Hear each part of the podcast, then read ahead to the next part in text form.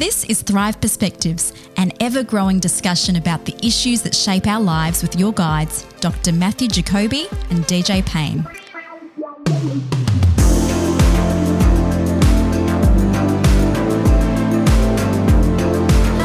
It's Thrive Perspectives, episode six, and it's your old pal DJ Payne here. With me, as always, is Matthew Jacoby. Yes, I am. Now, Matt, uh, Sons of Korah, your your album, your group, your Yes, your band, yeah. your project. I don't know what you actually call it there. Your band. Uh, I'm totally going left gear here. I have been. Um, you know, legally, I want to. I know some people will be stressed about Mm. this. Legally, and with all the right provisions, uh, driving to a few different beaches Mm-hmm. in and around the Surf Coast area, and I've I've had to put my photographic hat back on, my artist Yes, photographer yeah. hat, which I haven't had to wear for a very long time, and flex those muscles because. Uh, you've commissioned me to do photographs for the artwork for the new album. well, we don't know if they're any good yet. Uh, So, uh, like so- they might be rubbish. So exactly, exactly. You let me just say, I took over the space of four days. I did. I did four hmm. different trips to four different beaches, and I took about a total of one thousand four hundred images. Wow. Yeah, you know, pressing of pressings of the button. I have managed to cull that down to about just over two hundred images right, now. Yeah.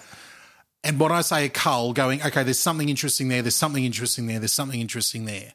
Because we've got a very, I, I've talked to you at Mm. length about what type of imagery you're going for for the new for the new project. Yep. Because it's a very different release to what you've normally done. Yeah. Well, we're we're releasing it through an app that we've just uh, developed and uh, will be uh, out in the next couple of weeks, probably. yeah. Uh, and so we're actually releasing, rather than release a whole album, we'll be releasing music periodically, like even monthly, uh, through the app. Fantastic. Mm. Fantastic. So there's going to be uh, sort of like a collection of, Mm. hopefully, if my work is up to scratch, you haven't even seen it yet. Yeah. Uh, I'm, I'm getting it all ready in the next couple of days to present to you and Yeah. the, and the, and the, you know, the big, the big cheese uh, who's funding the whole thing, and say this is what we want to do. Uh, hopefully, you guys are impressed with the uh, with the artwork. Let me just say, I've impressed myself. Can, am, I, am I allowed to boast like that? Is that is that a, a godly perspective to have? I I, I am really happy uh, with the work that I've done, and it might be just because I haven't done any artistic photography in about three years. Yeah. Well, that's a waste. Yeah. really. So I'm really happy with the work. I, you gave me a description. I haven't even heard the music. Yeah. You know, sometimes when I've done stuff for, for bands and for, for Sons of Korah, you show me the music and then I go, I get inspired and go, this. Oh, really? Yeah. I'll have to send it to you. But I'll you- send it to you now. Okay. Matt's picked up his phone and literally going to send it to me. But you've given me a description of the of the of the uh, psalms that you're doing. Yeah. Some themes around what the whole project is is is, Hmm. feeling. You've given me descriptions around that, and you've even given me some great visual descriptions and reference points. And I found that all incredibly helpful. And so Hmm. instead of sort of listening to the music, it's a very different project for this one for me. I've I've listened to the psalms and read the psalms Hmm. and gone down to the sea and sort of trying to emulate the feeling of, of all of this. So stay tuned. That's all I'm Stay saying. tuned. That's all I'm saying with that one. but this isn't a music program. No, is no, sorry, sorry, sorry, sorry. Wrong I ju- hat. Oh yeah, I'm just doing a bit of house cleaning at the beginning there because we've got a lot of stuff on. You know, Yeah. the the I, I love people, and there's sort of no name for what we all are doing, but the collective of the few of us involved in this project. We wear a lot of different hats Mm. and we're involved in a lot of different things, and there's a lot of things going on at the moment, which is really, Mm. really exciting. Like you mentioned, the Sons of Korah app, you're working on new music. Uh, you know, we've got a new a Thrive website about to go up. We've got a whole new project with Thrive that we're doing where people can get more involved, which is really, really exciting. Working on this new studio, you know, here that we're sitting in. So it is a lot of good stuff. But we've got a few um, a few questions as we get into this episode of Perspectives. Uh, we've got we've had an email from Peter uh, Peter S. Almost read out his last name there. Peter S. Uh, thank you so much, Peter, for getting involved with this. Matt, this is what he's written to us. Hi, guys. Thanks for all your wonderful teaching and inspiration. I can't tell you how much I look forward to each weekly catch up. or how much it is helping me with continuing my ongoing work to overcome autonomy and work on this relationship with Jesus. Good language. I, I knew, yeah. I knew, you'd, I knew you'd, that that would uh, spark you up. He he also mentions, and I, and we haven't had a chance to actually mention this live on any of the podcasts. We did have a file problem with Spotify and our episode. I think episode four about you know um, the Christian response to coronavirus and, and fear oh, and yeah, all that type yeah. of thing. Spotify mucked up the file, and people ha- would play it and, and it surprised me how many people are listening to Thrive Perspectives in Spotify. It would play a 10 minute loop. Oh. So just the first 10 minutes got, you know, sort of repeated oh, right. over and over again. Apparently, according to Spotify and all the technicians and everything like that, it should be rectified. Okay. All right. So just, and Peter mentioned that. And, and, and again, thank you so much for the, uh, you know, um, you know the all the, uh, the the work that we're doing here. Um, the uh, we've got a, we've got a few more questions coming in. Some of these are for Thrive Deeper. I'm realizing as I, as I've got them here, but I just wanted to I wanted to sort of make a little bit of a roadmap uh, here live with you, Matt. We're doing today. We mm. want to. We're going to get into it in just a second.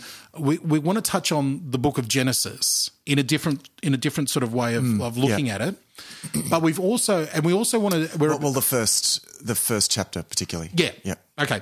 The first chapter of the, the Book of Genesis. Uh, we'll get into that in a second. Next perspectives. Mm. I thought a nice way to cap, cap, capstone it here is to look at the end of the book of Revelation. So we're looking at the beginning of beginning of the book and the end of the book. Uh, yeah.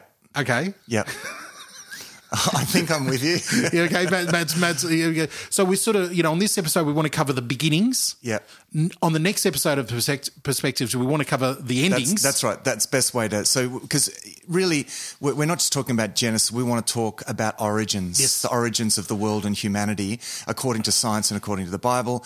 And uh, the next perspectives you're talking yes, about here, yes. Thrive Perspectives episode, which we're doing now. Yeah. Um, we're going to look at endings, the end. yeah. yeah what's going to happen in the end. And that'll tie nicely with the beginning of the next series of Thrive Deeper with a new book, which is Revelation. We're going into the book of Revelation yeah, that's with right. Thrive so Deeper. that segues quite well. Segue quite well. We've also having got, said that, yeah. The end is really just a new beginning. I just had to mention that because that's important. It is important. It is important. Uh, some other no- this these are if you could see the Thrive pinboard at the moment. Mm. This is an imaginary one the things that are stuck, the index cards or the post it notes that are stuck on the Thrive pinboard are a discussion about women in ministry. Wow, okay. A discussion about capital punishment and how the government fits into moral and civil law. Mm. These uh, sound like. Can we pin these to the avoid these topics board? This is what people have asked us for and, and, and maybe tying in with that other one, we've got a question about how Christians should be involved in, or should they be involved in government, especially calls to prayer and land, healing the land and those type okay, of things. Right, People yeah, want us okay. to. That's a good topics. Yeah, had a great question there from yeah. Raf, a great listener. Um, and uh, also a on one, one here that's been sitting here for a while. Richard Rohr covering yeah, yeah. Richard Rohr, and yeah. also um, we've had a side question coming in with that the Enneagram. Okay. Uh, and and personality testing and that, that way of thing with the Christian. So these are the these are the things on the on the on the perspectives board. All right, I'm throwing it out there because hopefully these are some of the things that we're going to be covering in the next couple of months. Sure. All right. One last thing on the on the on the on the uh, on the you know, getting everything together here. Episode 100 of Thrive Deeper. Yeah. Which will tie into, I think, episode, you know, 15 or something of Thrive Perspectives, is around mid July. Mm-hmm. We want to do something for that. Mm. We might even do a live broadcast. So keep your eyes. We're working on some ideas. If you've got any ideas about what you would love to see with Thrive Deeper episode 100, we're all ears we, we want to do something with the community Good. because this you are the reason why we do this. Now, putting all that behind us, Matt, Genesis chapter one. This is a, this has been a very big question that has come in quite a lot since we even announced doing Thrive Perspectives. What is the Christian view of Genesis chapter one in the light of science and living in the year 2020? Yeah, well, the Christian view. Oh, if I can just clarify the question. Yeah, yeah, yeah. Change there. the, yeah, yeah. Change Yeah. the question for me. Uh, the Christian view of origins, I think, uh, the the question that a lot of people have when we're faced with all of this media um, that talks about uh, evolution and uh, humans evolving from uh, primates and so forth, and it, it seems uh, people find this difficult uh, to square that with Scripture, and, and uh, you know I, I think there are some difficulties there. So I want to talk to that a bit today, Okay. and talk about the relationship between the Bible and science. Now, this is important because uh, what do you do if you're a young person, you're going to university and you study science? Do you throw out everything that your science teachers are telling you? Do you throw out all of that uh, in favor of the Bible? Now, some people's approach does go that way. Uh, I don't think that's necessary wholesale that w- that we have to do that. Uh, I'm going to, and and I guess I'm going to hold a, a kind of mediating position. I don't have hard, fast views on origins myself, apart from what we're taught in the Bible, because I'm not an expert at that. Where- Whereas I, I'm happy as a non-expert to have a, you know, to be the other side. I'll go out there and have a strong view about it. Yeah, But that's my per- that's my yeah, personality. yeah, that's fine. Yeah, I, I, I I'm a look. I, I'm okay with with a bit of mystery around this, and uh, the you know, there's still some things I'm not sure about, and I'm still weighing this up. And actually, I find the more that I read and the more that I consider, the more I'm I'm happy to focus on the things that are important and uh, and let some other things go. Now, the, the the really important thing, of course, is how we relate to people. Let's not make this just a theoretical discussion. Uh, ultimately, this relates to how we as Christians relate to people around us Yes. who don't share our worldview. Now, the question is, do do we want you know we we want to share with people the message about Jesus, right? And I think it's possible for us to get sidetracked and to be fighting battles on hills that we shouldn't be fighting battles on. Yep. You know, so uh, I think we need to try to uh, bring the discussion back to the central elements of the faith. When To the gospel. This, yeah, to the gospel. When I think this issue about the Bible and science has become a bit of a distraction. Uh, I went to a, uh, a seminar once that was run by, I think it was Creation Ministries, where um, they they said you have to start here with the Bible and science. If you're sharing the gospel, it's you got to start here. And I I, I was kind of horrified by that actually because I thought no, you don't. You know. We, we, don't want to be starting on theoretical issues about origins. It's not that they're unimportant, No. but I, I just don't think we want to be fighting the battle on this hill when I think, uh, I mean, I, I know that Christians who hold a whole different range of views when it comes to origins. Yep.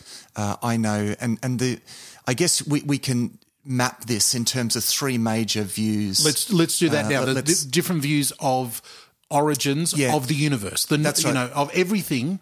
The- Yeah. So, so this views. is this views within within the within Christian circles. Yes. I mean, within these categories, there's all sorts of subcategories Subcategories, and yes. so forth, and different views. But generally speaking, you have the view known as creationism, Mm-hmm. which uh, holds to a very literal seven day creation, Genesis. Yep. Seven days. Um, young Earth. young Earth. Yeah. So, so, so they would say, well, there's a young Earth. The, the, the, the, they, the dinosaurs must have lived, uh, you know, alongside Adam and Eve, Yep. uh, all of that kind of thing.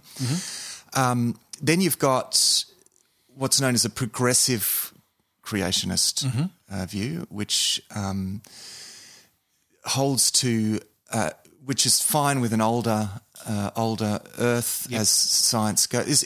Basically cre- progressive creationists take Genesis uh, and look at Genesis um, in a more literary sense. In a more poet, poetic sense. Uh, I, I'll say, yeah, I'll say literary because it's not. They wouldn't regard it as a poem. No. but they don't. They would say, well, this is not even doing the same thing that science is doing. It's a, Yes. They would say it's an anachronistic reading of Genesis. Okay. Um, to uh, you know to just read that with scientific and just draw data from it. Okay. Um, it's not meant for that. Yeah, it's not meant for that. Yeah. That's right. That's So- what a so- progressive uh, creationist. So a progressive- a progressive- Now, progressive creationist, by the way, it, this is not necessarily uh, this is not necessarily a view that is recent. So, for example, if you went back in history, probably the most important of the church fathers, Augustine, would you would put him as a what you would call a progressive creationist. So what? So, so that's let, let me let me Yeah, summarize the view. So you've okay. got creationism, you've got progressive creationism, then you've got theistic evolution. Okay. and theistic evolutionists would say, well, we're fine with uh, with Whatever evolution. science says, Yeah, yep, we're, yep. we're fine with, with the process of evolution, and and in particular of mankind, even that we evolved. But at some point, uh, God raised up Mm. Adam and Eve, and uh, or I mean, some go even further to say, well, uh, Adam and Eve are kind of symbols for humanity Mm. in, in that case.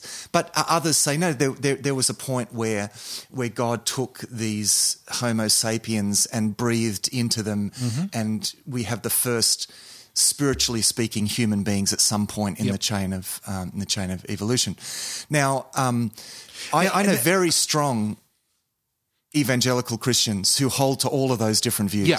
And there's one last, the other view, the other view would Hmm. be those coming from a non Christian perspective. Yeah, I, Which- I suppose I'm I'm I'm mapping views Yeah. that are held by by Bible believing Christians. So Yep. Christians that look at at Genesis because we're we're talking about a Christian response. Exactly. But I just wanted to throw one, Yeah, yeah. one other view out there, and that's obviously the, the non theistic evolution. There's Yeah, that's no, right, yeah. There's no intelligent design. There's no there's none of that. Yeah, You that's know, a good point. Actually, There is just evolution and, you know, the physical world that we have, and that's all we can see That's and right. measure. That's a good point to reference to that. And I think it's worth saying something about that Mm. by way of introduction and recognizing that the the story of the universe, of origins of the universe and of human origins that is told by scientists, it is a story.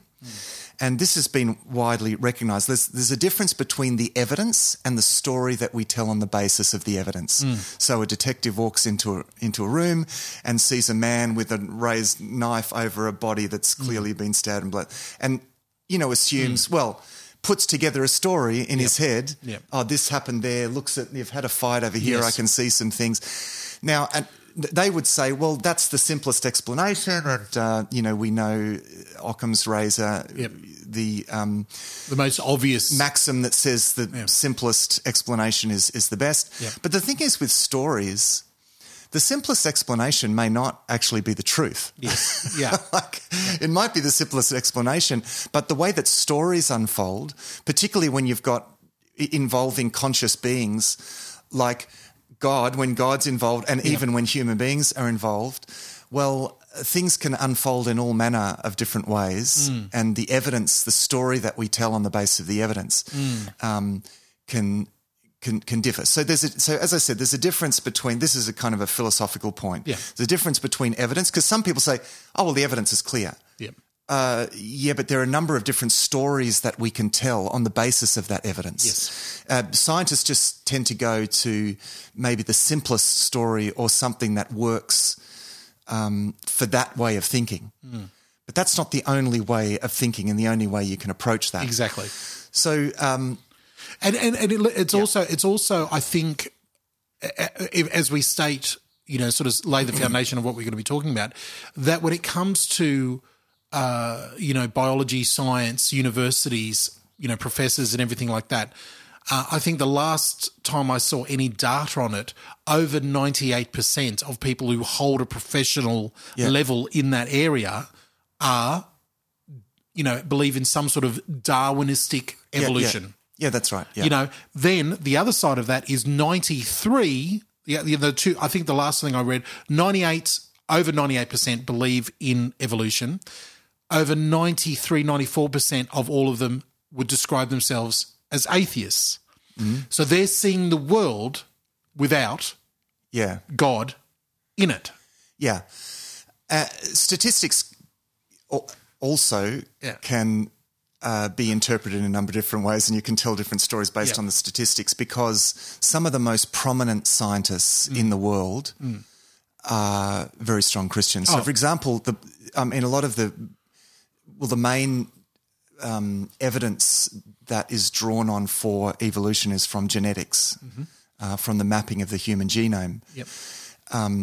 A lot of a lot of people think oh it's all about the fossils the fossils. No no it's actually not about the fossil records. It's you know the m- main evidence that is appealed to comes from the um, the mapping of the of the genome.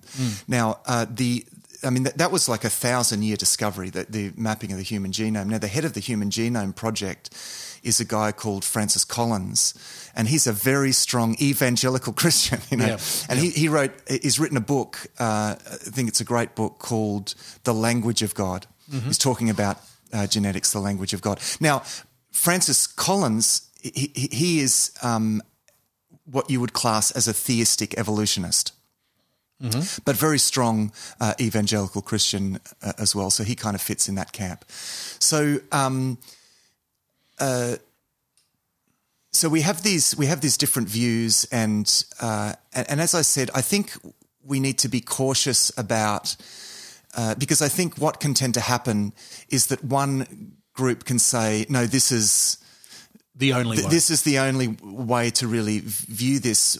Whereas, um, no, actually, um, uh, it's important to recognise that there is a lot of breadth on this, and it's also one one thing that's often said is that the the views of progressive creationism and theistic evolution have just come up in response to science. You know, so that we, I mean, this is a criticism uh, that's made that uh, these views are simply trying to accommodate science, and we just need to read scripture and interprets, you know, and go from what the Bible says. And if science uh, doesn't align with that, then so much the worse for science. The thing is, the way that that biblical interpretation and theology has unfolded over the centuries has always been uh, in, as a result of two processes.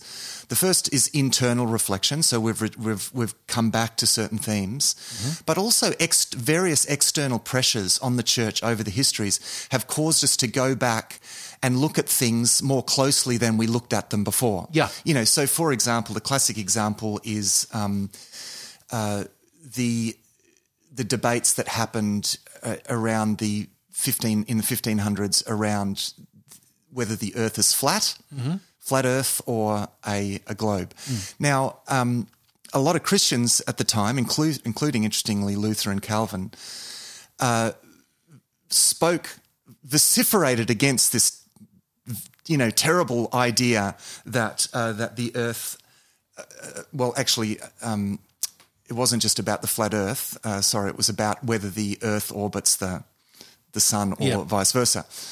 Uh, was more about that those debates in the 1500s, and uh, both Luther and Calvin were advocates of the fact that no, The the Scripture clearly says the Earth is fixed and it cannot be moved, uh, and so it, therefore the sun has to be orbiting the Earth. You know, and, and they you know insisted on that. Whereas over time, uh, we looked at those verses and said, well, actually, that's not what those verses uh, are not making a scientific statement. They're, they're making a statement about uh, the surety of God's plan for the world, and the you know the world is fixed and it's it's secure in the sense that God's plans for it are secure. You know, so so that's an example of where of where the external things, in that case, um, Copernicus's discoveries actually caused us to go back to Scripture and say, "Well, look, um, we we read too much into it." okay.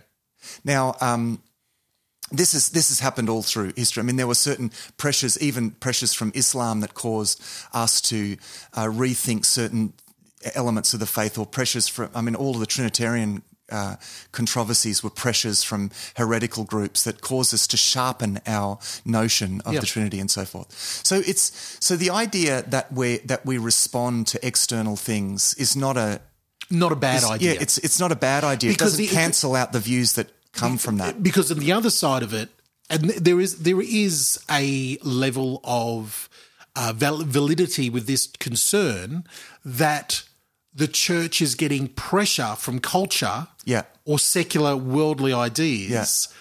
And we have to modify our doctrine because it's become acceptable Yeah. out there. For example, Yeah. another one. This is, and it's usually the the fear that we have is usually a little bit more about moral law than we are about science. Usually, I, I Yeah. think that's a generalization. For example, you know, over the last uh, you know fifty years, there's been a huge uh, you know debate in culture about around sexuality and gender. Yeah. That is now influencing and causing a lot of theologians to go back to the Yeah. to the Bible and saying, okay, what does the Bible actually teach about that? Yeah. I think that's slightly different It's slightly different than, this. than yeah. science. Yeah. But it's but when when you say the culture or what is going on in discoveries has an influence on on you know people going to their doctrine and theology, some people go, oh, yeah, yeah, yeah. not a good thing. Yeah, and and the the difference between those issues is that. Uh, is that sexuality and gender is a very important spiritual moral issue, whereas cosmology is quite a theoretical issue, and th- there are a number uh, of questions that we're asking today that really didn't concern ancient people, and and that are non-moral issues really. In in, in the, the you know that this kind of theoretical view of, of the it's not that it's not important um, and that it's not it's not that even elements of human origins are not important but there's a whole lot of information that wasn't deemed important enough to convey through the bible i think we it, there was a there has been a view of the bible that says well if the bible is telling us the truth it must tell us everything about everything uh, In fact, I heard, um, I heard, I think it was Ken Ham say that if you want to find anything about anything, you don't need to go any further than the Bible. The- and and I, I I completely I completely disagree with that because it means that the Bible. I I believe every part of the Bible means something. It can't. It's not. Doesn't just mean anything. Well, And it's- it's- defi- hang on, define. You're getting a bit philosophical now. Yeah. Define that because I because I, don't want to I don't want to make a straw man out of Ken Ha- Ham's argument. I've got no affiliation with Ken at all. Yeah. Um, but you know, is is Ken Ham saying? You know, obviously, Ken Ham is not one of those people who's going to be like, so therefore, you don't use a computer because it's not in the Bible, or you don't need to read the instructions on how to do this and build a ham radio because I've got the money. Like, he's not saying that. Yeah. What is he actually saying? Well, in, in the context of the talk that I heard, he was talking about science and, and the fact Okay. that, you know, our, we can get all of our scientific theories from the Bible. Whereas the, the reason why I find that off putting is because I think m- meaning. Uh, let me think about how deeply I'm going to go into this. When I say that the Bible always means something by what it says, Yep. it means that it's doing something, but it's not trying to do everything. Like, you know, the Bible is telling us certain things, but it's not trying to tell us everything. And, Okay. and it's, you know, it's, uh, so, so I think, I think there, there are some problems with that view. Now, let me, maybe I should start by kind of showing my hand Yeah. a little bit here. That's good. Because, like, I, I'm, you know, I'm pretty conservative when it comes to my view of scripture. I, I'm, you know, the Bible is the word of God. I'm a, I'm a very strong defender of uh, biblical inspiration and biblical authority. Um, uh, so I, I tend to, I tend to lean quite conservative on a lot of elements, and and I and I believe, and I can defend that not only biblically but even philosophically. I believe that's a, even a philosophically responsible position uh, to take. Now, um, uh, I am also skeptical about the stories that science tells. Um, I am naturally skeptical. Now, that's probably that's less a, a result of what I read in the Bible. It's that's actually more f- philosophically. I'm skeptical. Yes. because they see the evidence. Oh, this is the story. We'll tell this story. And now, one of the problems there is that they tell a naturalistic story that really is the only option in the absence of God. Mm. Mm. You know, now as soon as you as soon as you acknowledge that God is part, not only part of this, but is the origin of all of this. Yeah, okay, yeah, yeah. then that throws a number of variables in there. Now, that doesn't discount natural processes, right? Yes. And, and we'll say a bit more uh, about that uh, a bit later on. Um, but it does it does mean that the story can unfold in any number of ways. Mm-hmm. Okay. The problem with the with the um, naturalistic um, evolutionary, ev- the atheistic naturalistic evolutionary Scientific- story, Yeah, yeah, yeah. uh, wh- which is, you know, I mean, not all scientists hold that. There's plenty, plenty of evolutionists who, as I said, are, Yep. are, are, are Christians. So evolution doesn't nece- doesn't necessarily discount God. In fact, there are, uh, you know, there are people who Christians who find more evidence of God in the evolutionary process that they observe than anywhere else. You know, um, but. Uh, yeah, as soon as we put God, as soon as God is part of our worldview, um, well, you know that that adds a number, that adds a very important variable in there uh, that changes the story. Okay, so um, so I'm uh, I don't.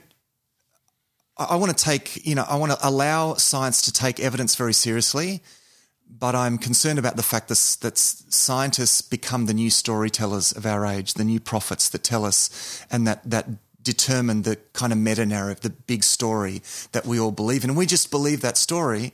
And this is even coming under criticism from within the scientific community. Uh, there's an interesting article, I think you can get it online. It's by Austin Hughes, if I remember rightly. It's published in a scientific journal called, I think it's the New Atlantis uh, and it's called "The Folly of Scientism." The Folly of Scientism. It's an excellent article that that uh, by a scientist, a leading, uh, I believe, evolutionary scientist, who nevertheless is concerned about the stories that scientists tell, Yeah. and the, the the role that scientists are assuming in our society Oh. as being the the new kind of priests of a new naturalistic religion that we all just believe in uncritically. Yeah. And he says you just can't go there. That's physics turning into metaphysics. Yeah. Yeah, I, that is an excellent note. Let's take a break really quickly and we'll get into the crux of all of this and wrap up this conversation now that we've set it up. We're talking about the origins, specifically looking at Genesis chapter 1 in the world of uh, science here on Thrive Perspectives.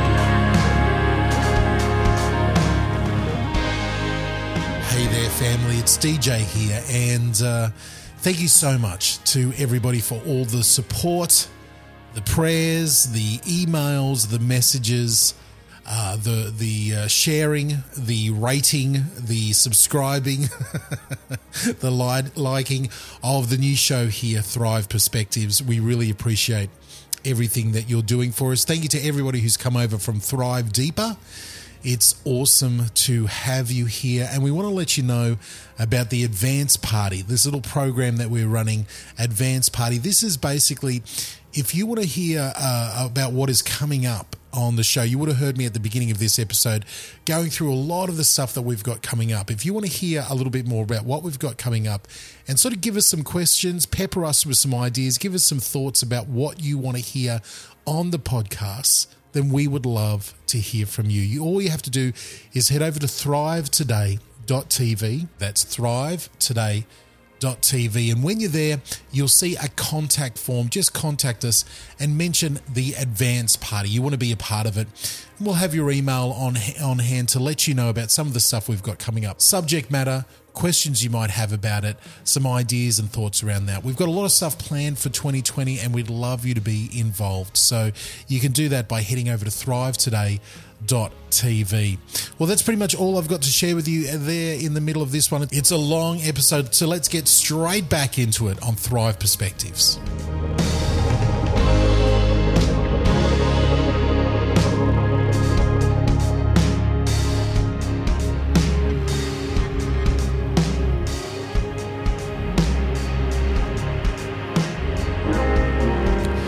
Perspectives, DJ and Matt, we are looking at Genesis chapter 1, the origin of it all. Matt, you had thrown out a, a point that I was hoping you were going to get to that in today's age, mm. in today's, you know, common way of thinking, science and scientists are the new high priests. Yeah. They come out and say, this is yeah. the new truth. And we all go, That's right. well, we can't argue with you. Yeah. You're a scientist. And, and, and people, and the, one of the problems is, is that we don't recognize when they pass from physics to metaphysics when they pass into an area that's not for them to pass into. Mm. And what happens then, and I think often the Christian response is because they give us a metaphysics and by met, like a, an overarching kind of narrative story, mm-hmm.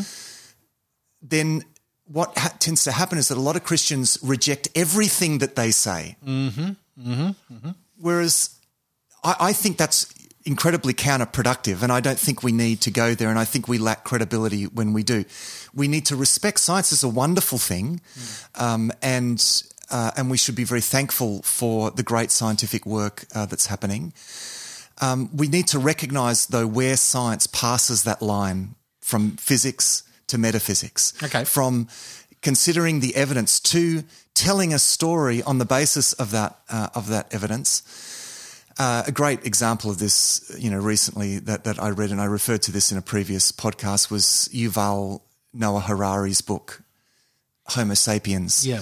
where he tells this story of naturalistic evolution mm. and says, well, this is the story. And that clearly discounts Christianity. Yeah. And no, no, like it's, it, it's almost bizarre how he crosses this line without recognizing that he too is telling a story. So he tells this story and he criticizes all other stories. Like mm. he, in fact, he interprets all other religious stories in the light, you know, this is how religion evolved, uh, evolved. This is how Christianity evolved. Mm. Uh, and, and then, but he doesn't consider the fact that he himself is telling a story. Yeah. And whereas I think he is, and as I said, it's a story that I'm a little skeptical of. Now, that doesn't mean that I discount everything that scientists say about origins. Yep. Um, in, in one sense, I have no quarrel with, with science, but I do have a quarrel when science steps into metaphysics and, and meta narrative yep. telling. And, and, and, and, well, the big, I mean, the biggest problem is, is our, our worldview as a, as a Christian, you know, as someone who believes the Bible for what it says it is we we know that the whole universe, this entire reality that we live in, mm. there's a lot of there's a few different ways to sum it up. Mm. You know, there's a few different eloquent ways to sum it up. One way I read recently that really I don't know, it hit home for me in a way that that was sort of new, even though I've heard it before, was the entire reality that we're living in is God the Father bringing a bride to his son. That's the reality that we live oh, that's in. Interesting. Yeah, and I and I and there was yeah. and there was something really poetic and nice. And again, it sounds it's it's a sim, it's a very simple way to way to do it. But it was like whatever scientific theory, whatever worldview that you have, if it doesn't come underneath that overarching, God is bringing you know a bride to his yeah. son. Uh, you know, and there's a lot of theology yeah. underneath that then it, then it goes it yeah, goes and, against and it. Yeah, that's right, and that's a, that's a central part of the biblical story. Mm. Now, um, I think you know, I think the biblical story. Mm. Is the right story. I think it's the right story because it explains, it has the most explanatory power. Mm-hmm. Um, it explains more than just the physical evidence. It explains a whole lot of things about the world uh, that are otherwise inexplicable. Uh, it it it, it is what gives meaning to our life, and that's important. You know, it's it's um, it actually allows us to position ourselves in a way that causes us to flourish. Okay. So this is where. So I want to bring us back to to the Bible now. I want, as we come to the question of does the account of the Bible um, contradict what scientists are saying uh, about the origins uh, of the world? to answer that question, we need to just have a quick look, a, a quick overview of Let's what, go. and in particular, Genesis 1 mm. uh, is, is saying. Now, for, I think the first thing, there, there is this um, and I've heard a lot of people say that. Well, you know, Genesis one says this, and, and I just believe what Genesis one says. Wonderful. Okay, but we have to understand what Genesis one is actually doing. Because what I think has tended to happen is that we, we make it do a whole lot of things that it was never trying to do. Mm-hmm. And that's probably my gripe with Ken Ham. Okay. Okay. So I'm I I believe in the authority of Scripture and the inspiration of Scripture, mm-hmm. which means that I need to take seriously what the Bible is doing. Mm-hmm. So you know, I mean, people talk about well, the, the, the most straightforward reading is to take it like this, and and uh, is to take it in in a very literalistic fashion. Well, you know, Jesus says, "I am the gate." I mean, I'm not doing any service to Jesus by thinking that Jesus was saying he is a piece of wood. Yeah, but I do, but I, th- I I I've heard that argument before. I'm going to push back Yeah, on that yeah, one that's fine, because yeah. because again, showing our hands here, like revealing it's the, a crude look. It's a crude example, but, Yeah, I but that's that's uh, you know, it's, Yeah. there's a general point there that I'm making. I, I, exactly, exactly, and, and and and again, showing my hand, and you know, I- I've I've gone back and forth on this over the last, I would say, you know, six or seven years, but I've I've come back to a, to to that first position, Yeah. to a literal creation, young Earth, all of that. My conviction, as far as I can read and work out, is that yeah, because I think more so than a lot of people want to even admit, and I'm not having a go at anybody, and I respect everybody's view here mm. because this is my own personal conviction. Yeah. I really want to make the Bible shape my thinking more than anything else. Yeah. And I can't shake that literal conviction. And I want to ask you a question about this. And I don't want to sidetrack where you want to go. Would I be right in saying that the overwhelming, overwhelming majority of people, Christian or non Christian, up until 200 years ago, believed in creation? uh, And is, is there any way to find that out? You know, yeah. I mean, that's a um, well, come in and put your Yeah. ph- put your philosophy hat on. yeah. I'd love I'd love to you know Yeah, you t- to, I mean, you're talking about history there, and, I, and I'm not. I can't answer that. Yeah, but put the philosophy hat on because uh, I- I'll, I'll come at it this way. This and this is my dumb, dummy, dumb. Yeah. Uh, you know, I- way like I feel like that question is kind of truth by popular vote, and I'm I'm not a fan of that. yeah, yeah, yeah, yeah, philosophically. Okay, but uh, again, that's my rough reading of history and and and a bird's eye view is that the overwhelming majority of human beings who have lived up until the 1800s just naturally believe that there was a God and Yeah, created to create something. it. Yeah, you know uh, yeah. how it happened. that could very generally be true. Yeah, Yeah. e- Okay.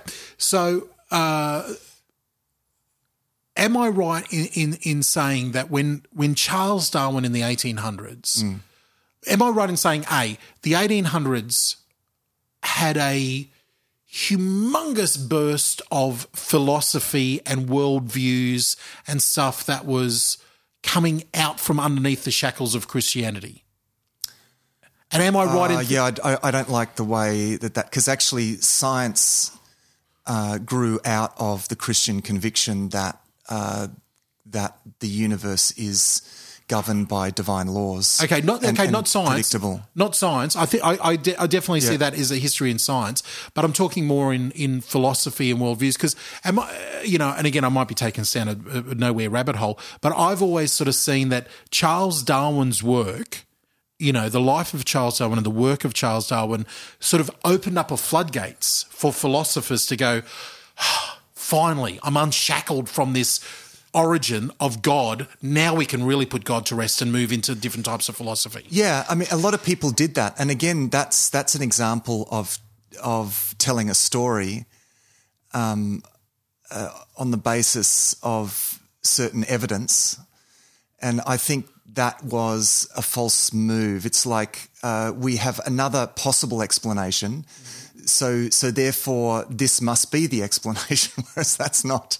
You know, uh, I I think, yeah, there, there, there are problems with that. So, um, again, uh, I think we, I think we need to get back to the text and what the text says. Now, Sorry. now, you, I mean, you, you d- describe yourself as a young Earth creationist, and that's and, and I and I know that, and that's cool. I'm also going to Push back on that, rattle, please. rattle that a bit because I, I actually don't believe you could, in any wise, get any dating for the age of the earth from the Bible. Hmm. Why? Why we would even need to know that? Oh, I, can't even think. and again, I'm not. why we would be told that? I haven't got a chart on the wall and a date yeah. circled. Yeah. I'm not one of Yeah, those yeah. people. I think you can roughly say, ah, within this, I you think know, you would say you, you you're probably more skeptical of uh, of scientific theories of origins than I am. very much so. Yeah. Very much so. Uh, mi- mind you, I am skeptical. Yeah. uh, yeah. So um, the, I think the first thing that, about Genesis one to, to recognize is that there are very, very strong literary features. This is not told like, you know, Second Kings chapter fifteen or something. It's not. Uh, this is th- this is a piece of literature that is so finely structured. Uh, it's referred to. Um, most people referred to it as exalted literary po- uh, prose. Now, what, what, what I'm going to what I'm going to run through here is is now uh, the kind of um, the the common amongst evangelical Bible scholars, and I'm not, not talking about liberal scholars. I'm talking about the you know Bible scholars that believe in Scripture. This kind of represents, I guess, the reading of Genesis one. Because now I think the most of those scholars would say, look, there that that the the the literalist reading was insensitive to the literary features of the text. That that's you know Yep. that that's what you know really um, more and more invariably I, I would say. Um, and I just want to just run through those literary features, and we covered this in a in an episode of Thrive Deeper, Deeper, didn't we? when we at started some Genesis. stages. So I mean, people can go uh, to that. I'm just going to quickly run uh, through that. So the text uh, has it is highly structured, very strong patterns. Okay, so this suggests a poetic element. Now it's not a poem, uh, but it has very strong poetic uh, elements within it. There's an artfulness to this text. You know, like that. All the key terms are used a specific number of times. Numbers are very important. You know, and God said 10 times, according to their kinds, 10 times. Uh, God created five times. God made five times. God called five times. God separated five times. And it was so seven times. God saw that it was good seven times. You know, all of the key that, and it's so, it's patterned in a way that, and, and also has as what you call a chiastic structure. And I won't go into that because I think I explained that in that we- we episode. that, yeah. draws attention to a center point part of the text. And it's, it's intricately patterned text. Okay.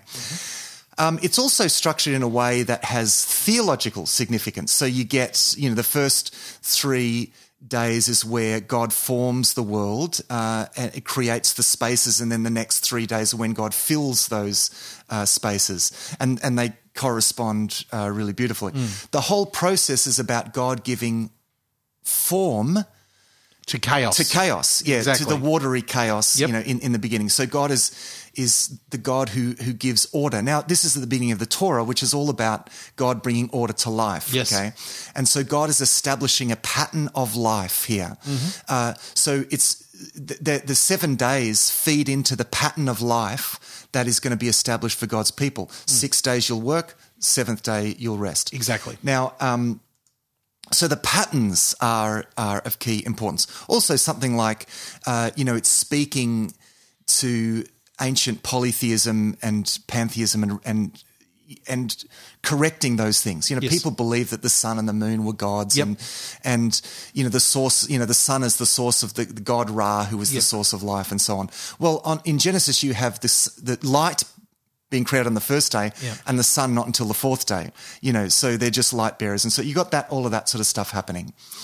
um, then it's also using language and imagery that's familiar to people at the time and this is not speaking to us and answering our questions um, you know the chaos motif about the watery chaos this is um, uh, the big theme in Yeah. the ancient world Yep. you know is the overcoming of chaos and a big and a big God- theme in the Bible yeah, as well. a yeah. powerful God has to overcome the forces of chaos and bring order. You know, so it's speaking to the kinds of concerns uh, that they've got. Now, it also utilizes, and this is this is brings us closer. It actually also utilizes familiar ancient Near Eastern cosmology. Um, it uses what we would call phenomenological language, like when you say, "Well, the sun came up this morning. Mm-hmm. Well, yes, that's true. The sun did come up this morning. Mm. Now, but th- if you analyze that statement scientifically, you would yeah. say, oh, no, no, no, no, that's wrong. The sun didn't come up this yeah. morning. You know, the earth rotated on its axis and, yep. But that's phenomenological language. Yes. Okay. Now, likewise, Genesis uses phenomenological language mm-hmm. and it actually, it works with, very clearly works with the view of the, the, the cosmology of the ancient world whilst correcting its religious elements. Okay. okay. So they saw the earth is flat with a dome over the top. Mm-hmm. They, they believe that there were like a water, like above the skies when we look and we see the blue sky, mm-hmm. they saw that as waters, mm-hmm. as the water, like a ocean above the sky, mm-hmm. as well as the ocean. Uh, the land is on, you know, is kind of sitting on the waters, on the mm-hmm. ocean. So, so you've got this dome kind of view, and what we see in Genesis one, you know, we see God saying, "Let there be an expanse, expanse between the waters to separate water from water." Well, it's explaining how God created the atmosphere conducive to life. Mm-hmm. We would say in modern yeah. terms. Yeah. This is the way that you would say it to an ancient to ancient peoples. Mm. So you see that thing there that you call the waters above the sky. Mm. Well, God pushed that lifeless space away and and separated the waters to create our atmosphere. This is how you would say that mm. in, in, the ancient world. Yeah. Um, now, it's not necessarily advocating that or saying that that's true. It's just using that. I understand imagery. Yeah. Yeah. Okay. Yeah. So then I think so. That's you know. So it uses this very strong you know, piece of. Uh, literature that literature that I think we need to recognize the literary qualities of it. Uh, we need to recognize what it's doing, but we also, I think, need to recognize what it's not doing. Uh, and and here we're getting a little closer to our case in point. Now, it's not telling us about cosmology no. in that sense because it clearly speaks into cosmology. Yes, uh, into the ancient cosmology. Look, I mean, th- there were those um, who tried to, some creationists tried to explain the waters above the sky, saying that in before Noah's flood, there mm. was a watery a fir- canopy. Firma- the firmament. Yeah, the yeah. firmament, yeah. you know, and that that came down during the flood. That mm. was a, yeah. um, or, or, was or is a popular uh, explanation. Problem is, is that they're still talking about the watery firmament. Yeah. Even in the Bible, yeah. you know, much later on, you know, Psalm 148, praise him, your highest heavens, you waters above the sky. Yeah. You know, so uh, again, it's just using phenomenological language. The other thing, as I said to you, I don't think, and feel free to push back at any I'm, point uh, if you yeah, want, right? Yeah. uh, I don't think you can get an age of the earth from uh, from the Bible. I, I, wouldn't expect that you even could, because you kind of, you kind of have to.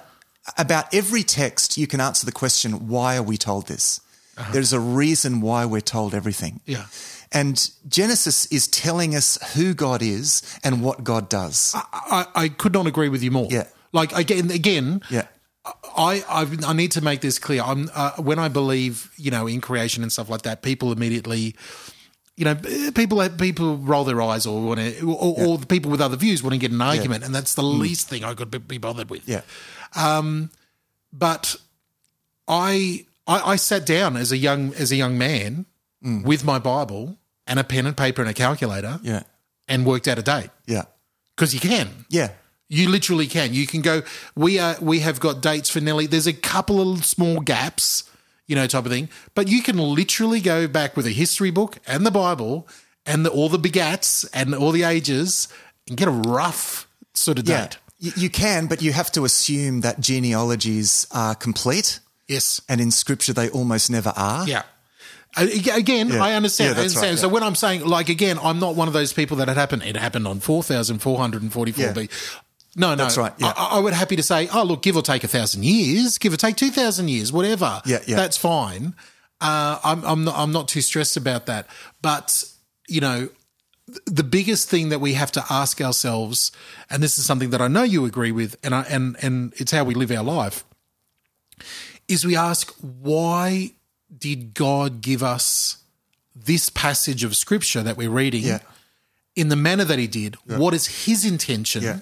What that's a great question. What is he, what is He wanting to do. And again, in that bigger picture, whether it's whether it's God bringing a bride to Himself, or Jesus is Yeah. is is in every passage of the Bible, or however you want to see, you know, the you know, as we talked about, Yeah. um, you know, on the last you know uh, uh, last episode of Deeper about civil law and moral law, you know, the overarching purpose of man, Mm. Yeah. you know, all those type of things we can talk about. Why have we got this passage like it is? Yeah. Now, Genesis chapter one is exactly like I couldn't agree Yeah. with more. It's setting the foundation of Yeah. who this God is and, and who it is. That's right. It's not. It's not okay. Science lesson one hundred and one, gang. Yeah. You know, here's your physics lesson. Yeah. Here's your science lesson because God's not interested in that. yeah, that's right. It, it's introducing who God is and what God does, and who we are and what we should do. Yeah, I could not That's, agree. that's the more. best. I think the best summary. So I think we need to keep that in mind. Everything else is beside the point. Uh-huh. Now, what happens is that we habitually, and this is what we do. You know those games where you, or even uh, uh, where you, you know you can leave letters out of a word, and you could write a whole sentence with words with. You Yeah. know, with letters missing, Yeah, yeah, yeah. and you and, and we naturally, our mentally, we naturally fill the gaps. Yeah. Now, I think what has tended to happen, particularly in our age, because we're so information oriented, Mm-hmm. we treat everything like data. This is a gripe that I have with how a lot of creation scientists, as they call themselves, approach Genesis 1, is they treat it all like cold, hard data Yes. when actually there's an artfulness to this text. Hmm. The message about God telling us who He is and what He does and who we are and what we should do, Mm-hmm. that message is conveyed not just in the content but in the form. Okay, there is an orderliness to the form. Yeah, Okay, and and so so it's doing something very specific. Now, an, an example to get back to the question of the age of the earth. It says, "In the beginning, God created uh, the heavens and the earth." Now, the word in Bereshith, Yeah. uh, in in the beginning, Yeah. is often a, a long period of time. Who knows? It's like uh, a former state, you know, or former times, Mm-hmm. or it's you know, often it can be an extended Yeah. period of time. So in in this period that we call the beginning, God created the heavens and the earth. and and again, as as someone who's um, a nerd, Yeah. and even like go, I'll go as far as to say, for a brief time there, you know, as a teenager, I was a comic book nerd and loved science fiction. I'm more than happy to say, like, there was a dimension, a different reality. God was operating outside of time, Yeah. like, like you Yeah, know, that's, God, that's this is a this is a good point. and, yeah. and and and and go- in in this period of of you know this pre as God is beginning to set the table, who knows? Yeah.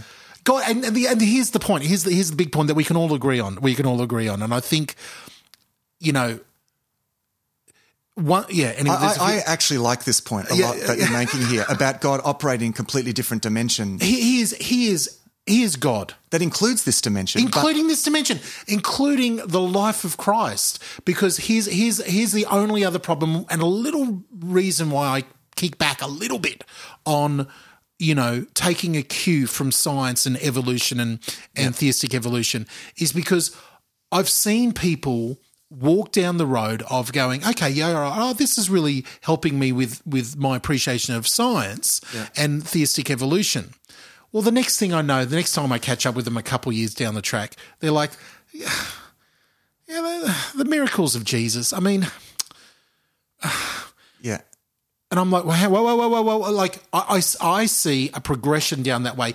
And I say, look, listen, when Jesus took this bread and this thing and he made something out of nothing, they're like, well, no, no, that couldn't have happened because that doesn't allow to science. And I'm like, no, no, God is outside. Yeah, that's he right. Is, Yeah, he is exactly. outside of Yeah. our reality. And if he wants to feed people out of nothing, Yeah. create something out of nothing, he can do which that is what he does here. He creates the whole universe out of nothing. Essentially, yeah, that's and, that, and that's and that's why I, I push back a little bit, uh, uh, you know, with with the scientism that I feel culturally is influencing the yeah, church yeah, a that's little right. bit. Yeah, it is. I think it is, and it's it's us buying too much into the wrong story. Yeah. that's essentially what's happening there. And, and, the, and the other the other thing is, I, I, couldn't agree with you more that the first few chapters, especially Genesis chapter one, but the first few chapters of Genesis is is so artfully, perfectly worded. Every jot and tittle is Yeah. is you know put in a way that is a, a, a you know a beautiful thing to behold,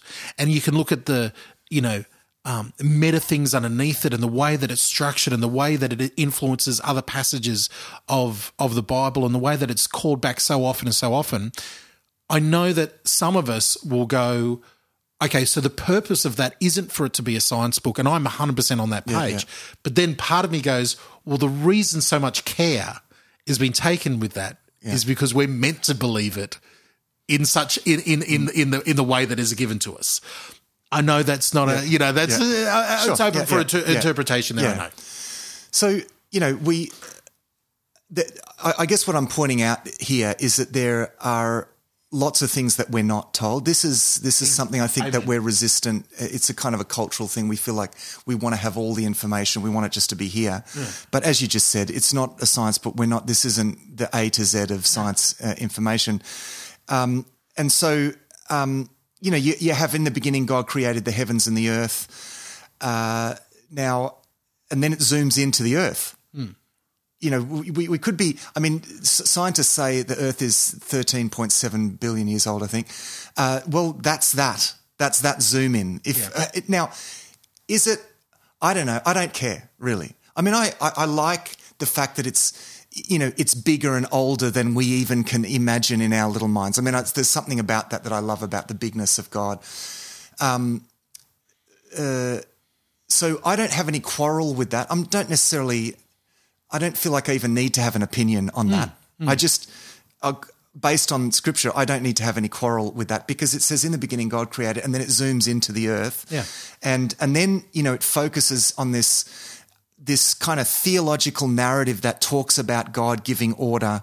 To, to the world, showing His sovereignty and uh, and His will And for that's mankind. the point. And that's the point. And he does that in this seven day, you know, seven day structure. Now, there's three different approaches um, to approach to these seven days. Um, first approach, they're literal seven days. Now, even within that, there's some slightly different approaches. They're, they're literal consecutive seven days, or they're seven days, like on that day God created it, but uh, could be separated by A million years. Yeah, by, you know, um, or um, or you know, it's it's like th- there's some multi-dimension, you know, like in in a sort of God's Timing, yeah. dimension. Like Yeah. for God, Yeah. this was seven days Yeah. uh, for God, and that you know, because again, God is what God does is the model for for what we do. Look. Time is really relative anyway, so um, uh, then then there's the day age uh, view, which says that this is talking about ages, Mm-hmm. uh, and and these guys would point out that the word yom day, even within the first part of uh, well, well, it has a number of meanings, Yeah. And it's used throughout. Even within the first uh, two chapters, it's used four different ti- four different ways. and for, for four different yeah, meanings. so there. for example, the seventh day is called the seventh day, Hmm. and yet it doesn't have. It's we're still in the seventh day in that sense. Yep. you know, it doesn't close. Yes. and yet it's still called a day. Um, uh, the thing is, days are marked by you know by orbital. Uh, You know the, the orbit of the sun and the moon, and, and that's how we measure. Now, there's no sun, there's no sun and moon shining through until the fourth day, even. So, Yeah.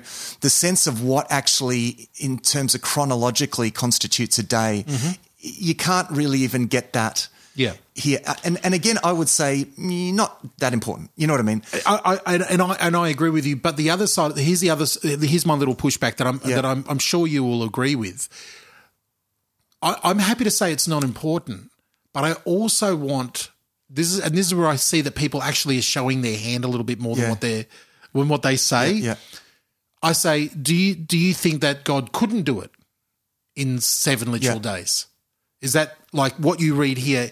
Is that if I say it's a twenty four hour period, like if I go super Yes. literal, And the argument goes that God can create things with the appearance of age. yeah, or or whatever, and and and that's when people go, well, I don't, don't, don't. And I say, man, I, I think in that way, even Yeah. you're limiting God. You Yeah, know, that's and- right. and- but again, they can turn But around. that's that, that's without assuming. See, um, you don't want to necessarily see when it when the Bible says that God does something, Hmm. it doesn't necessarily discount natural process. So, for example, it says in Psalm 139, you know, I'm fearfully, wonderfully made. You you you knit me together in my mother's womb. It says. Yeah, Um, yeah. Well, is the psalmist discounting? You know the whole science of embryology. There. Well, it says that you knit me together in my mother. So God, God did it. But that doesn't discount, point is that doesn't discount natural processes. So saying that God created the world uh, doesn't necessarily discount uh, a, a, natural process that we might see mm-hmm. in the, the uh, you know evidence that we might see of a natural process. That's mm-hmm. fine. Natural, pro- we're good with natural processes. Yeah. Um, the question is, was there time for that for those natural processes? Mm. Well, there there could have been absolutely. Mm. I mean, now you don't have to. You, you can, sure, go. Believe that uh, God did it at the click of a finger yes. like that. Yep. Um, in a moment, uh, but just as easily, th- there's no problem with believing in a, in a natural process here. Uh, I think. Um, now, the, I mean, the day age view would, in, in, and on some accounts, natural the, the one of those views of the literal days can mm-hmm. accommodate those natural yeah. processes if you put it in another dimension or if you put mm. it not necessarily in consecutive days. Um, the day ages uh, would say that this is actually talking about whole ages mm. uh, here, from a formless earth through yep. to an earth filled uh, with life. Yep. You know, and a- we don't know how long those ages mm-hmm. were, mm-hmm. but it's using the word day in a uh, time a, period. Yeah, in, in, a, in, terms of a time period. And yeah. actually, the word day is used like that elsewhere yeah. in Scripture, so, so that wouldn't be um, out of line. Um, uh, so, so I guess we're not told, we're told that God said, but we're not told specifically how these things unfolded. You know, I've just said that doesn't discount natural yeah. process. Well, it's the Bible's not interesting in telling us about the natural processes and, in detail. And that's that where we come. And that's where we come back to why we are told this way in the way you know what we, yeah that's right. what is god doing in this in, in you yeah, know why is right. he why is he giving us yeah. that? The other i said just to finish that off i said that there were three different approaches to this. The the third approach apart from the day age view is the mm. approach that this is purely this is a literary structure. Yeah now, um, that events here are ordered theologically. Now, mm-hmm. again, there's biblical precedent for that because remember the events in Jesus' life in the different gospels are all mm. ordered differently. Yes. And it still says, and then Jesus did this and then he did that. Yeah. But they, knowing that they are differing from the other, yep. they still ordered it differently because mm-hmm. they're ordering it theologically. Yeah. So, um, so you know that that's another way to approach this: is see this as a theological yep. structure conveying a theological message that is telling the truth, but telling it in a way that is this condensed, theologically structured text. Okay. Mm. Now, one of the one of the things that I, I hear brought up all the time about long periods of time, and I, you know, I mentioned the dinosaurs before. This is a classic one. People say, well, the dinosaurs could not have existed. You, you, you know, it couldn't have yep. been a, ages because you know, uh, they, they died and, and we have the fossils and, and well, they say, well, there was no death before the fall.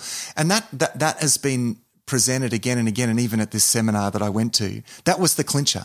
Mm. You can't believe that because there was no death before the fall. Mm. Now, um, where does it say that? Yeah. You know, like this is a classic example of filling in the gaps. In fact, I would suggest that it actually infers the opposite to that, if anything, mm. like strongly that. And, and this is what I mean. Like God um, gave the tree, even human beings were not created inherently immortal. Yeah. How did they? I, am 100 percent with you here. Yeah, they they had we to eat from the tree of life. We have a tree in order of to life. be immortal. Otherwise, yep. they would die. Yep. Now, and then, and then if even all... they weren't created inherently immortal, I think it's ridiculous to assume that all of the animals were created inherently well, immortal. Well, it's, it's then we're asking, well, hang on, whoa, whoa, whoa, whoa, whoa, what's your definition of death here? Yeah. You know, and again, this is where I will have a go at you know Ken Ham and the and the creation yeah. mob with the, with this argument because it's a strong argument. And when yeah. they you know they talk about death before the fall, I go, well, hang on, what's your definition of death? Like, are you are we extending it to plants? Yeah, we, yeah. you know, we've seen it. How, how, you know, what is the process of, you know, creation and be fruitful and multiply? How does that work with yeah. the garden? And how does that? There has to be death of some things. And, and yeah, that's you know, right. You know, and, yeah. And when you think about it, like, I mean, the ecosystem, the ecosystems in the world, I, I, know, you know, they've been messed up by the fall, and you know, we've messed them up a bit even yeah. more since. Um, but it is the most beautifully fine tuned mechanism. Like, mm. talk about order. Mm. And so, so the, the, the ecosystems of this planet and the way that they work, involving that cycle of life and death, mm. there's, I I see that completely as part of God's good, perfectly fine tuned creation. There's no reason why it wouldn't. The point of Genesis is that it was uniquely given to human beings. The tree of life was uniquely given to human beings so that unlike the animals that return to dust, Yeah. they might live forever. Yeah.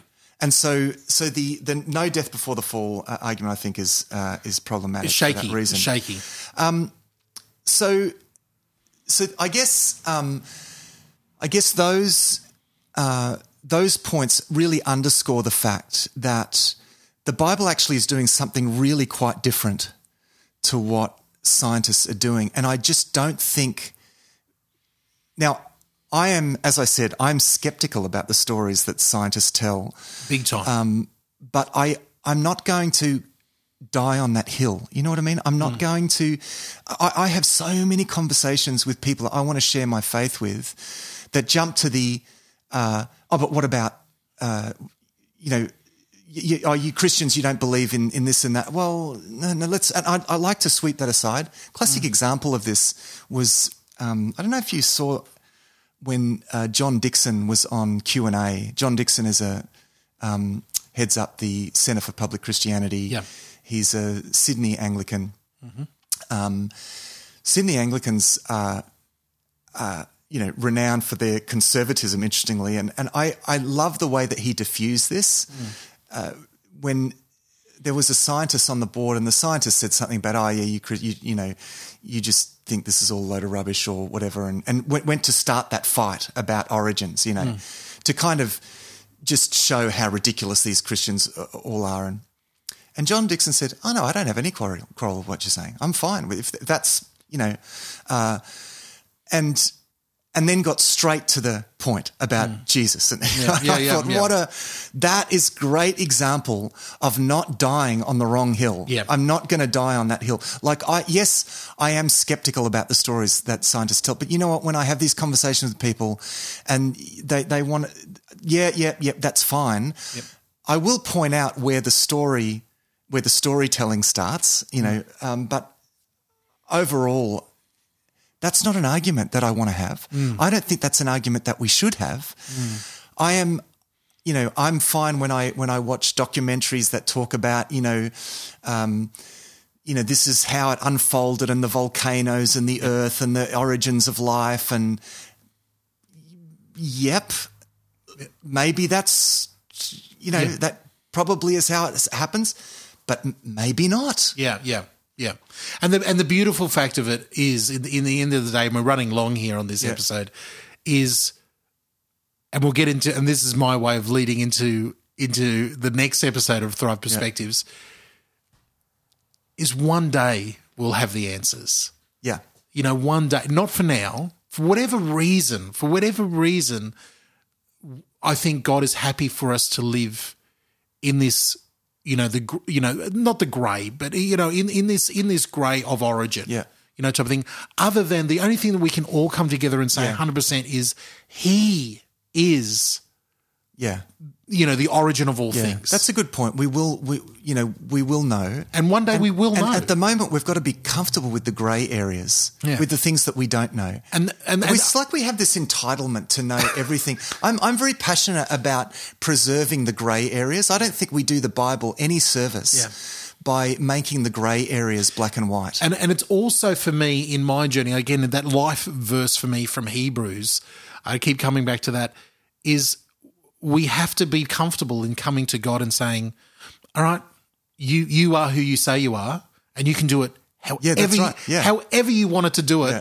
And then, but because part of us goes, oh, I don't want this. I want the answer. I want this, this, and this, and this. And he goes, No, Yeah, that's and, right. And, and the culmination for this is when when you when you texted me and said, "Hey, let's talk about Genesis." My mind immediately, and this is how, in the end, this is why I am the way that I am, and and I'm happy to sit in the greyness of this, Mm. Because when Job Yeah. got to got finally to to to to argue with God face to face.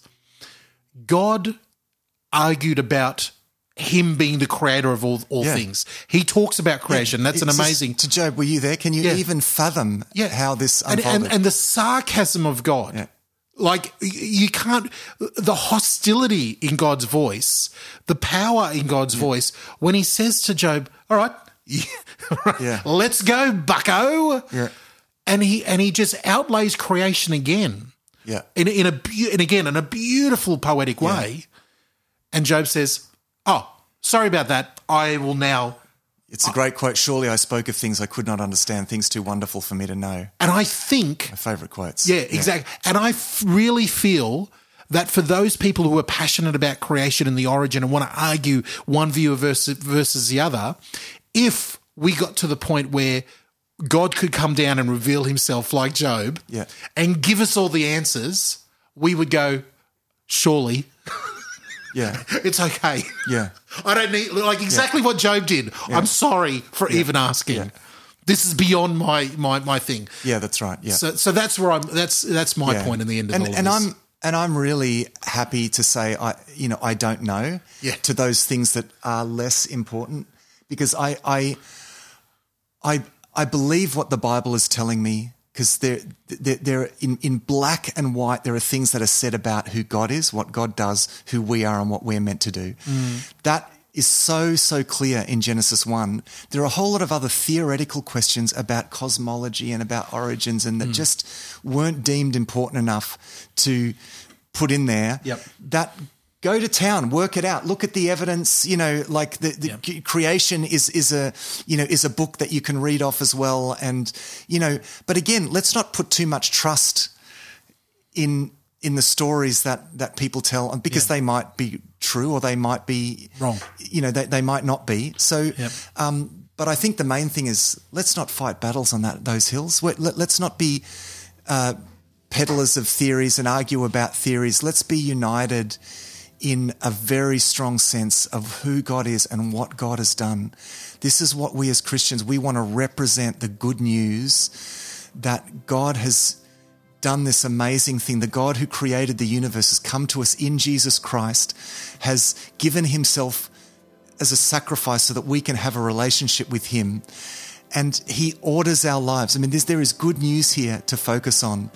And I'm okay with not knowing everything else because all those other things, because I know this to be true.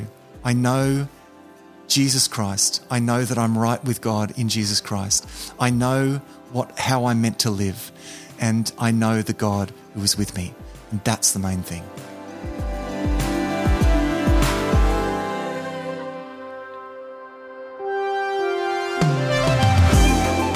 Thanks for listening to Thrive Perspectives. We want to hear from you, so send us your big questions and ideas.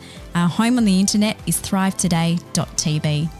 You can contact us, download other shows, see all of our resources, and much, much more at our website, thrivetoday.tv. The Thrive Today network is on Facebook. Our Facebook page and links to our community groups are waiting for you. Just search and like Thrive Today page in Facebook now visiting the website ratethispodcast.com slash thrive perspectives really helps us reach more people. So head to ratethispodcast.com slash thrive perspectives. We hope that these shows will challenge you to look at life from a new perspective and thrive.